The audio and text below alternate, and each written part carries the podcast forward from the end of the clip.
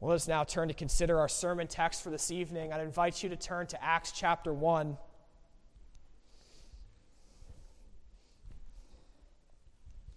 Acts chapter 1. We'll consider the first 11 verses of Acts 1.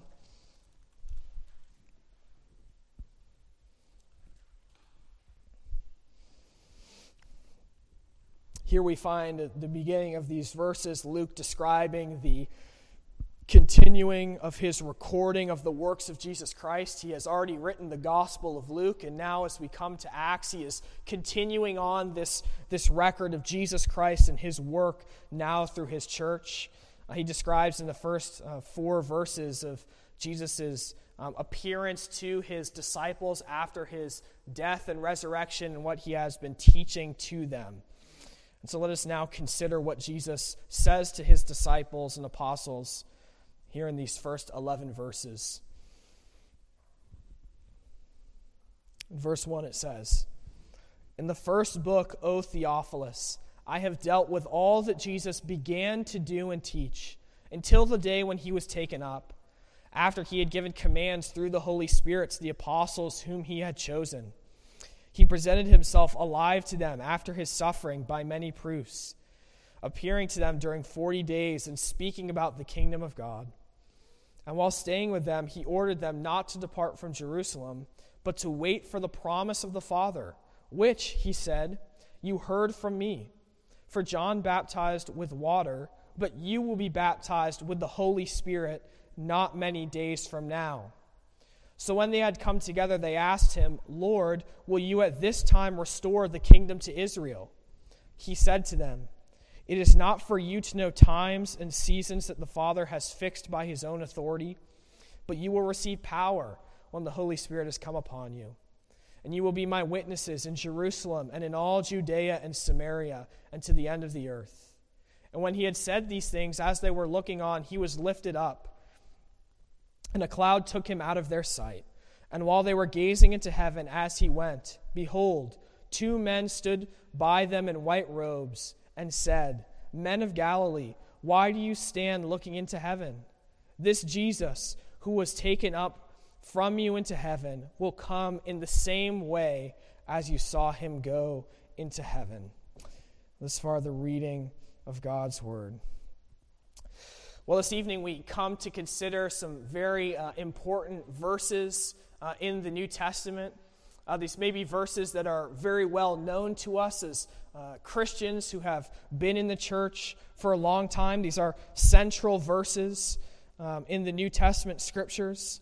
And they are particularly important because they are, in a sense, Jesus' final words in his earthly ministry.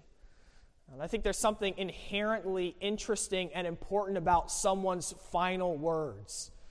Uh, you could, as I have, do a, a Google search and find uh, lists of all the different famous uh, final words from uh, either TV shows or movies or, or famous people. Uh, we have these lists because there's something interesting, there's something significant about a person's final words on earth. And this is certainly true of these verses that we consider this evening. This is Jesus' final instruction, uh, final exhortation, and, and, final words for his uh, apostles and disciples. And because of this, uh, these words have central importance for the church. Uh, in many ways, these words that Jesus gives to them are, are the constitution of the church following Jesus' ascension, which we see at the end of these verses. And so it is important for us as the church now to consider what Jesus has to say here, um, how he constitutes his church, the task that he gives to them and to us as he is ascending. Yet it is also important for us before we consider this, the substance of these words to uh, even consider what Luke says at the beginning of this passage. For he says in verse 1 that in the first book that he has written to Theophilus, that he dealt with all that Jesus began to do and teach. And even in this word, we find something very significant about this account that Luke is going to write. The implication that he is, is saying here is that what he has recorded in the gospel is what Jesus began to do and teach. And what he is now going to record is what Jesus will continue to do and teach in the church.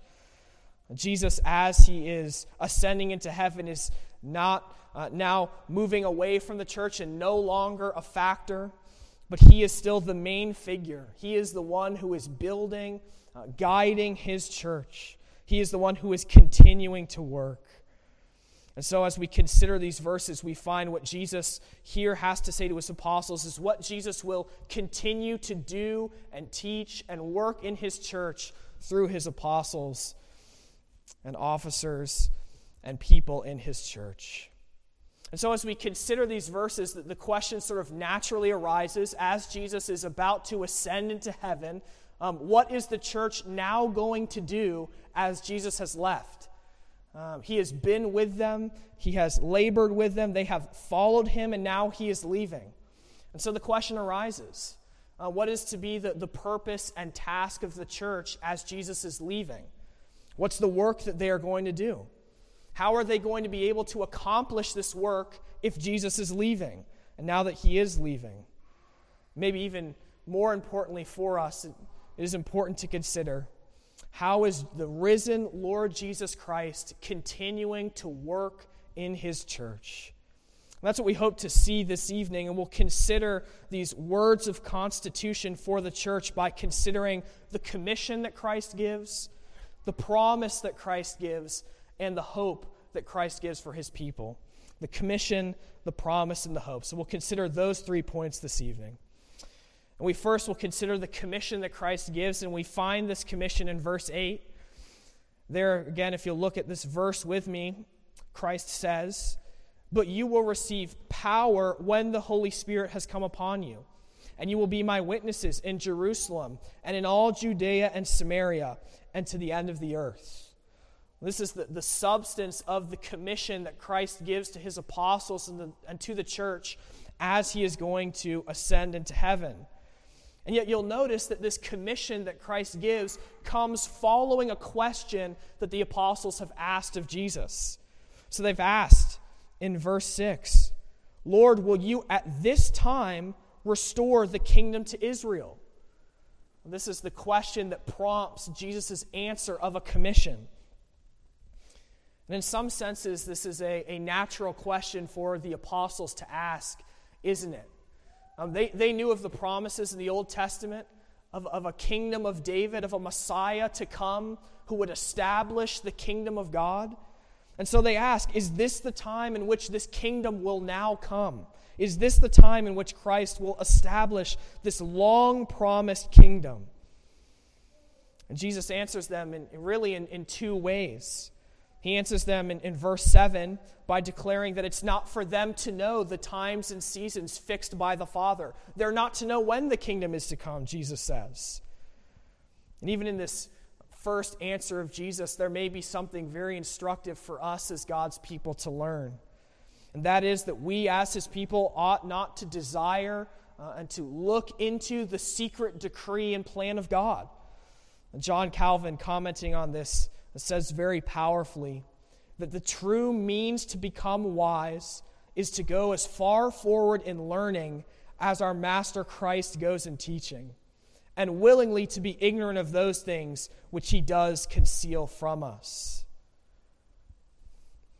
But even as this is uh, part of Jesus' answer to the apostles, we find a further answer in verse 8. And that is the, the commission that Christ gives is, in some sense, the answer to their question. You see, the, the kingdom that they were desiring, they sought to be a, a physical kingdom for physical Israel. And yet, what Jesus points them to in this commission is that the kingdom is coming. It has come, and it is going to come and grow and expand, but this is a kingdom for all nations. This is a, a worldwide kingdom going forth to the ends of the earth. And these apostles, these disciples, are going to play a part in the fulfillment and expansion of this kingdom of God. And so in verse 8, Jesus responds to their question and calls them to this commission. And yet, there, there are two aspects or two parts of this commission which it's helpful for us to see and notice. The first aspect of this commission is that he gives them a task to complete. There's a work that they are to be committed to. And that work, Jesus uh, very clearly states for them. They are to be his witnesses. They are to be his witnesses. They are to speak of Jesus Christ. Maybe to put it another way, and Jesus calls them here in verse 8 to preach of the death and resurrection of the Lord Jesus Christ. They are to be his witnesses, proclaiming who Jesus is and what he has done. They are to preach. And I think this is a, a very important point that Jesus makes here for the life of the church. This kingdom of God that Jesus is establishing, he says here, does not come by force. Uh, Jesus does not command an army to come and, and forcefully bring in this kingdom. Uh, he does not call the apostles to reenact his life in a series of dramas for, for people. Uh, they are not called to uh, seek to gain political power and to, to seek to enforce the teachings of Christ. They're not called to, to gimmicks, to seek to gain the attention of crowds and to bring them in. But Jesus calls them and, and us, the church, to a very simple yet powerful task, and that is to preach and proclaim the gospel of the Lord Jesus Christ. And as we go through and, and, read through the book of Acts, we see this worked out in the ministry of the apostles. Uh, in, in, fact, they're so committed to this task that Jesus is, gives to them uh, that we find in Acts chapter 6 that they um, institute the office of the deacon. Why? So that they can focus on the ministry of prayer and the word. And we see that this throughout Acts is how the early church grew. The church grew by the preaching and proclamation of God's word. In Acts chapter 6 and verse 7, Luke records that the word of God continued to increase, and the numbers of the disciples multiplied greatly in Jerusalem. And again, several chapters later, in Acts 12 24, he writes again that the word of God increased and multiplied. This is the, the simple task that Jesus gives to them. And this is how Jesus will build his church through them. So, the first aspect of this commission we see is the task that he gives to them. But a second aspect of this uh, commission is its scope, is how far this commission is to go. And namely, the scope of this commission is that it is a worldwide commission, a worldwide task. They are to preach Jesus Christ to all nations and to the ends of the earth. Jesus says that they are to be his witnesses in Jerusalem and Judea and Samaria, but not only in those places, but even to the ends of the earth, they are to preach his word. And in this way, we find that the promises of God, his covenant promises of old in the Old Testament, being realized. Uh, we're reminded, even as we read in Romans chapter 4, that God had uh, promised to Abraham that he would be the father of many nations and that through Abraham, salvation would come to the whole earth. So, through the preaching of the death and resurrection of Jesus Christ, God's salvation will go to the ends of the earth and to all peoples. And yet, even more specifically, it's important for us to recognize that here in this universal commission and universal task, that it is Jesus Christ, the Lord, who is uh, causing his word to go forth and causing salvation to go to all the nations as he continues to act and teach through his apostles. It is Jesus himself who is working through his apostles in his ascension. So, this is the commission that the risen Lord Jesus Christ gives to his apostles and to his church. I mean, yet as we uh, come to this passage, we must remember that this is a commission that is being given to his apostles. He identifies this in the first verses of this chapter. He says in verse 2 that he has given instructions to the apostles. And so, even as we consider these things, it's important for us to remember and recognize the unique role that the apostles had in the history of the church and in redemptive history. Uh, Jesus had called these men to be uh, the inspired and infallible witnesses of Jesus Christ. Um, they had seen him in his life, they had seen his works, and now they are to be uh, an inspired and infallible witnesses to the work that Jesus Christ had done. And they are to do this in a foundational manner for the church. Uh, Paul himself identifies this in Ephesians chapter 2, verses 19 through 20, where he says, So then you are no longer strangers and aliens, but you are fellow citizens with the saints and members of the household of God, built on the foundation of the apostles and prophets, Christ himself being the cornerstone. And Luke himself, throughout the book of Acts, goes on to show the accomplishment of this foundational role that the apostles had. They do bring and, and preach the gospel of Jesus Christ to the ends of the earth. They begin their ministry in Jerusalem at the beginning of Acts. At the end of Acts, we find Paul going all the way to Rome, the center of the world. So the gospel is brought by these inspired and infallible witnesses who are foundational in the church. And yet, this apostolic commission, which Jesus gives here in these verses, speaks also to the ordinary and continuing mission and work of the church, even today. We find in Matthew 28 that Jesus there says in the Great Commission that all authority in heaven and on earth has been given to me.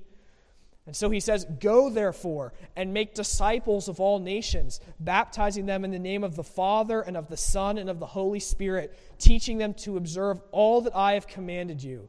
And behold, I am with you always, even to the end of the age. So, even here in this great commission in Matthew chapter 28, we see that this is a work that is to be done to the end of the age. And that Jesus will be with his people and with his church to the end of the age so that it will be completed. Even now, we have a continuing ministry of the word. Jesus Christ has appointed um, officers, pastors, and preachers, missionaries, to continue to preach God's word to his people and to the ends of the earth. This is a continuing task, and we find this even in the New Testament as the apostles um, set up um, officers of elders and of preachers, following them so that the ministry of the word doesn't end with them, but will continue even beyond them. And so these words of Jesus Christ in this commission has great significance for us. It is important for us as the church to be committed to the reading and preaching of God's word. We must be committed to hearing preaching, to hearing and receiving the instruction and preaching of God's word, because this is the central work that Jesus Christ has given to the church. And we are to be committed to sitting under the regular preaching of God's word. It is why we gather morning and evening every Lord's Day to hear uh, sermons twice, because we are to be committed to this ministry. We ought to be committed to supporting the ministry of the word, uh, to seeing that it goes forth, to seeing that ministers are provided for. And we ought to be committed even to bringing people to hear the preaching of the word, understanding that this is the means which Christ has given for the building of his church. And yet, this is not simply and, and only the task for those called of Christ to be officers in the church, to be preachers and pastors, but this is the duty and work also of every individual Christian to be one who testifies to Jesus Christ in whatever circumstance you may be in, to testify of Christ to neighbors and coworkers to, to, to speak of his word to them, knowing that this is the means which Christ has given and promised to bless for the building of his church. so, even in this commission, we find what we as God's people, even today, are to be committed to the preaching and teaching of God's word. So, first, we see the commission of God's word, but second, we see the promise that, that Christ gives to his people. Namely, that promise that Jesus gives is the promise of the coming of the Holy Spirit. This is what he says in verses 4 and 5 that they are to wait in Jerusalem until the Holy Spirit will come. It's a promise that has already been spoken of by John the Baptist in Mark chapter 1, verse 8, where John said that I have baptized you with water, but he, speaking of Christ, will baptize you with the Holy Spirit. And this promise of the Spirit is central to Jesus' um, instruction and preparation of the church. Uh, this promise carries with it great significance for us as God's people. It's a promise that he has already spoken of in his earthly ministry, particularly in the Gospel of John. We see Jesus continually promising the Spirit that is to come. The Spirit signifies and is a manifestation of the fulfillment of God's promises in the Old Testament. It's a manifestation that God's kingdom is coming. And the giving of the Spirit is also significant because it is the Spirit of Christ that is being given to us. The Spirit that dwelt upon Christ Himself is, is now poured forth upon us. We find in Acts chapter 2 that Jesus' promise is fulfilled, that the Spirit is, is poured forth. But here in our verses, we find a particular significance to this promise for the church. There's something particularly significant about the promise of the Spirit coming upon the apostles and the whole church. And namely, that is when Jesus gives this commission, that the question naturally arises how will they be able to complete this task of preaching the word to all the ends of the earth? By what power are they going to be able to do this and accomplish this? And here Jesus says that the promised Spirit is the power for the church to accomplish the task that they have given to them.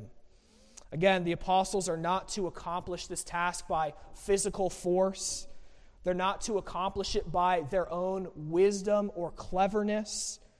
But the church is to be a, spirit filled, spirit led, and spirit empowered body, Jesus says. In fact, this is the apostle Paul's own testimony of his ministry, isn't it? In 1 Corinthians chapter 2, verses 2 through 4, Paul writes of his own ministry and says, For I decided to know nothing among you except Jesus Christ and him crucified. And I was with you in weakness and in fear and much trembling, and my speech and my message were not in plausible words of wisdom, but in demonstration of the Spirit and of power. The Spirit is the power for the task that Christ has given to the church. Yet, here again, even in this uh, promise, we must uh, understand and identify the unique and special role that the apostles play in the church. See, they possessed the Spirit, and the Spirit worked through them in, in a unique way. Um, in that they were supposed to be the inspired and infallible witnesses to Christ. And so the Spirit worked through them in this sense, in their foundational role for the church. And yet, the church in, in all ages is to be filled with and led by the Spirit. The Spirit is the power for the church in all ages to accomplish the task that Christ has given. And there are two very important implications from this promise that Jesus Christ gives of the Spirit, the promise that has been fulfilled amongst us. One is that we, as God's people, ought to be dependent upon the power of the Spirit for the accomplishment of the work that Christ has given. We ought to be reliant and dependent upon that power which Christ has given. One of the great uh, Presbyterian uh, pastors and theologians of the past, Samuel Miller, uh, wrote very powerfully about this point when he said this Had we millions of the most learned, eloquent, and holy preachers in Christendom to send forth, and all the funds that could be asked or desired for this enterprise, all would be in vain unless the power of the Almighty Spirit went along with the laborers.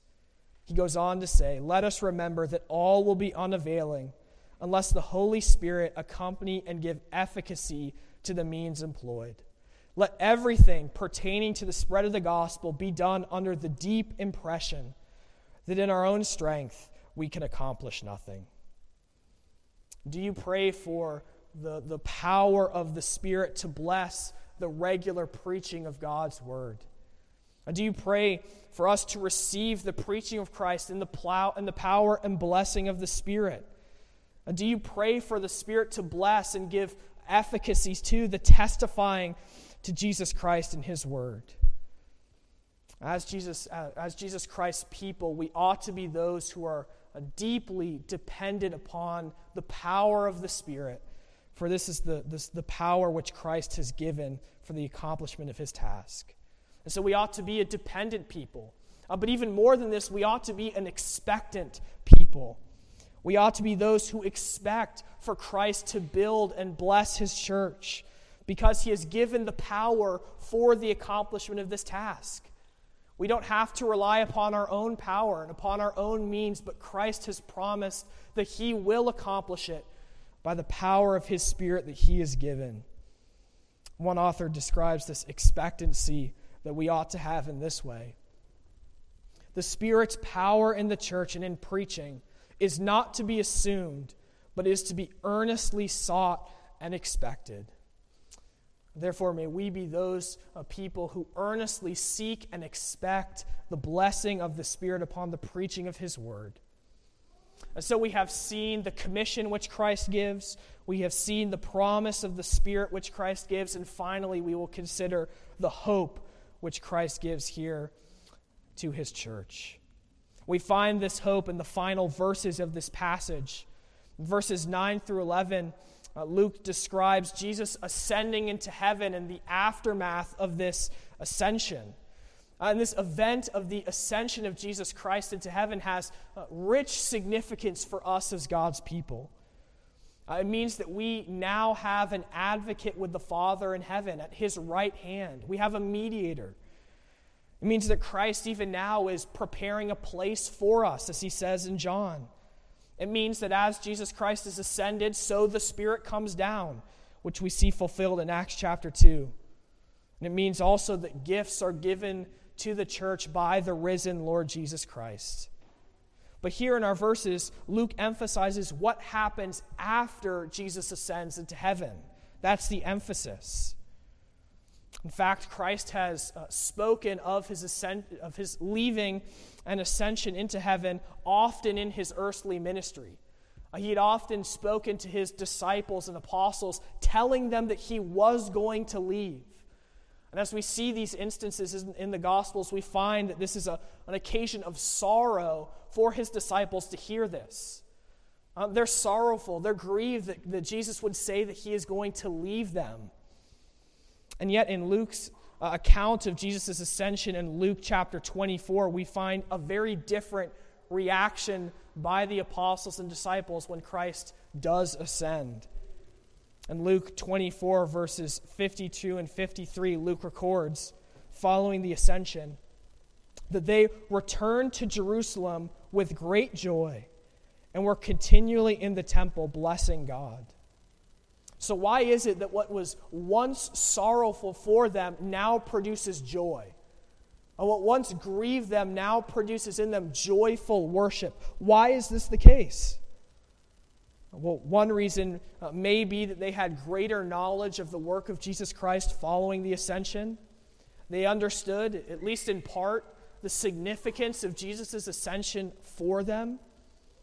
But specifically here in our verses, Luke records a promise that they were given at Jesus' ascension. Namely, that they received this promise from two men in verse 11 that Jesus, who was taken up from you into heaven, will come in the same way as you saw him go into heaven. They have the hope that Jesus, who is leaving them, will come again. A sure promise that as they have seen Jesus leave, so he will return. And this is a hope that these uh, apostles and disciples certainly would have needed for the ministry that they were given. The hope of Christ's return means that Christ will once and for all accomplish his sovereign purposes. It means that he will complete the bringing of his kingdom. And as we see in the, the history of the church in Acts, and we find in the epistles, uh, we, we, we find the persecution of the early church, the persecution of the apostles, the persecution of the Christians. And in the midst of this, this trouble and trial that they faced, they would have needed this hope that their labors were not in vain, and that the persecution that they were facing was not the end, but that Christ was and will return and accomplish all of his saving purposes. And this is a, an immensely important point, not simply for the apostles and disciples and Christians of the New Testament time, but it is important for us as Christians today. It's important for us as the church uh, who have this continuing task uh, to, to preach the word here and to the ends of the earth. And so often for us, it, it does not seem like the church is thriving. It does not seem like the church is growing. There seem to be so many difficulties and trials. We hear of Christians persecuted around the earth. Uh, we hear and, and see uh, churches that have troubles and splits and difficulties, divisions within the church.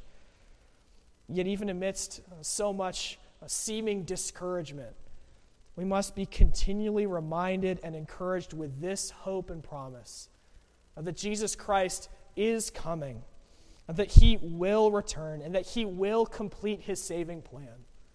The labor that we have as the church is not in vain but Christ will accomplish his saving purposes. Peter, the apostle Peter in, in 1 Peter 1:13 said powerfully, "Set your hope fully on the grace that will be brought to you at the revelation of Jesus Christ." And so as Jesus' people here and now, uh, may we be those who are committed to this task that Jesus has given to preach the scriptures and, and to testify to Jesus Christ. And may we be those who are dependent and expectant upon the power of the Spirit. But may we do all these things, as Peter says, uh, as those who have our hope set fully on the grace of the Lord Jesus Christ, which is to come. Even now, let us uh, turn and pray and ask for Christ's blessing upon his word. Let's pray. Oh God in heaven, we give thanks for your word that you have given to us. We give thanks for this task that you have given to your church. And we give thanks that you have given to us the, the power for the accomplishment of this task. That we do not rely upon our own strength, our own wisdom, or our own power.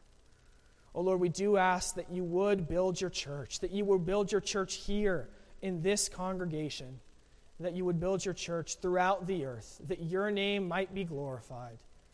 And we do ask that you would cause us to be those people who have our hope set fully on the return of the Lord Jesus Christ, on the grace to come and the revelation of the Lord Jesus Christ. O oh Lord, make us faithful. Give us endurance in this task. We ask this in the name of the Lord Jesus Christ.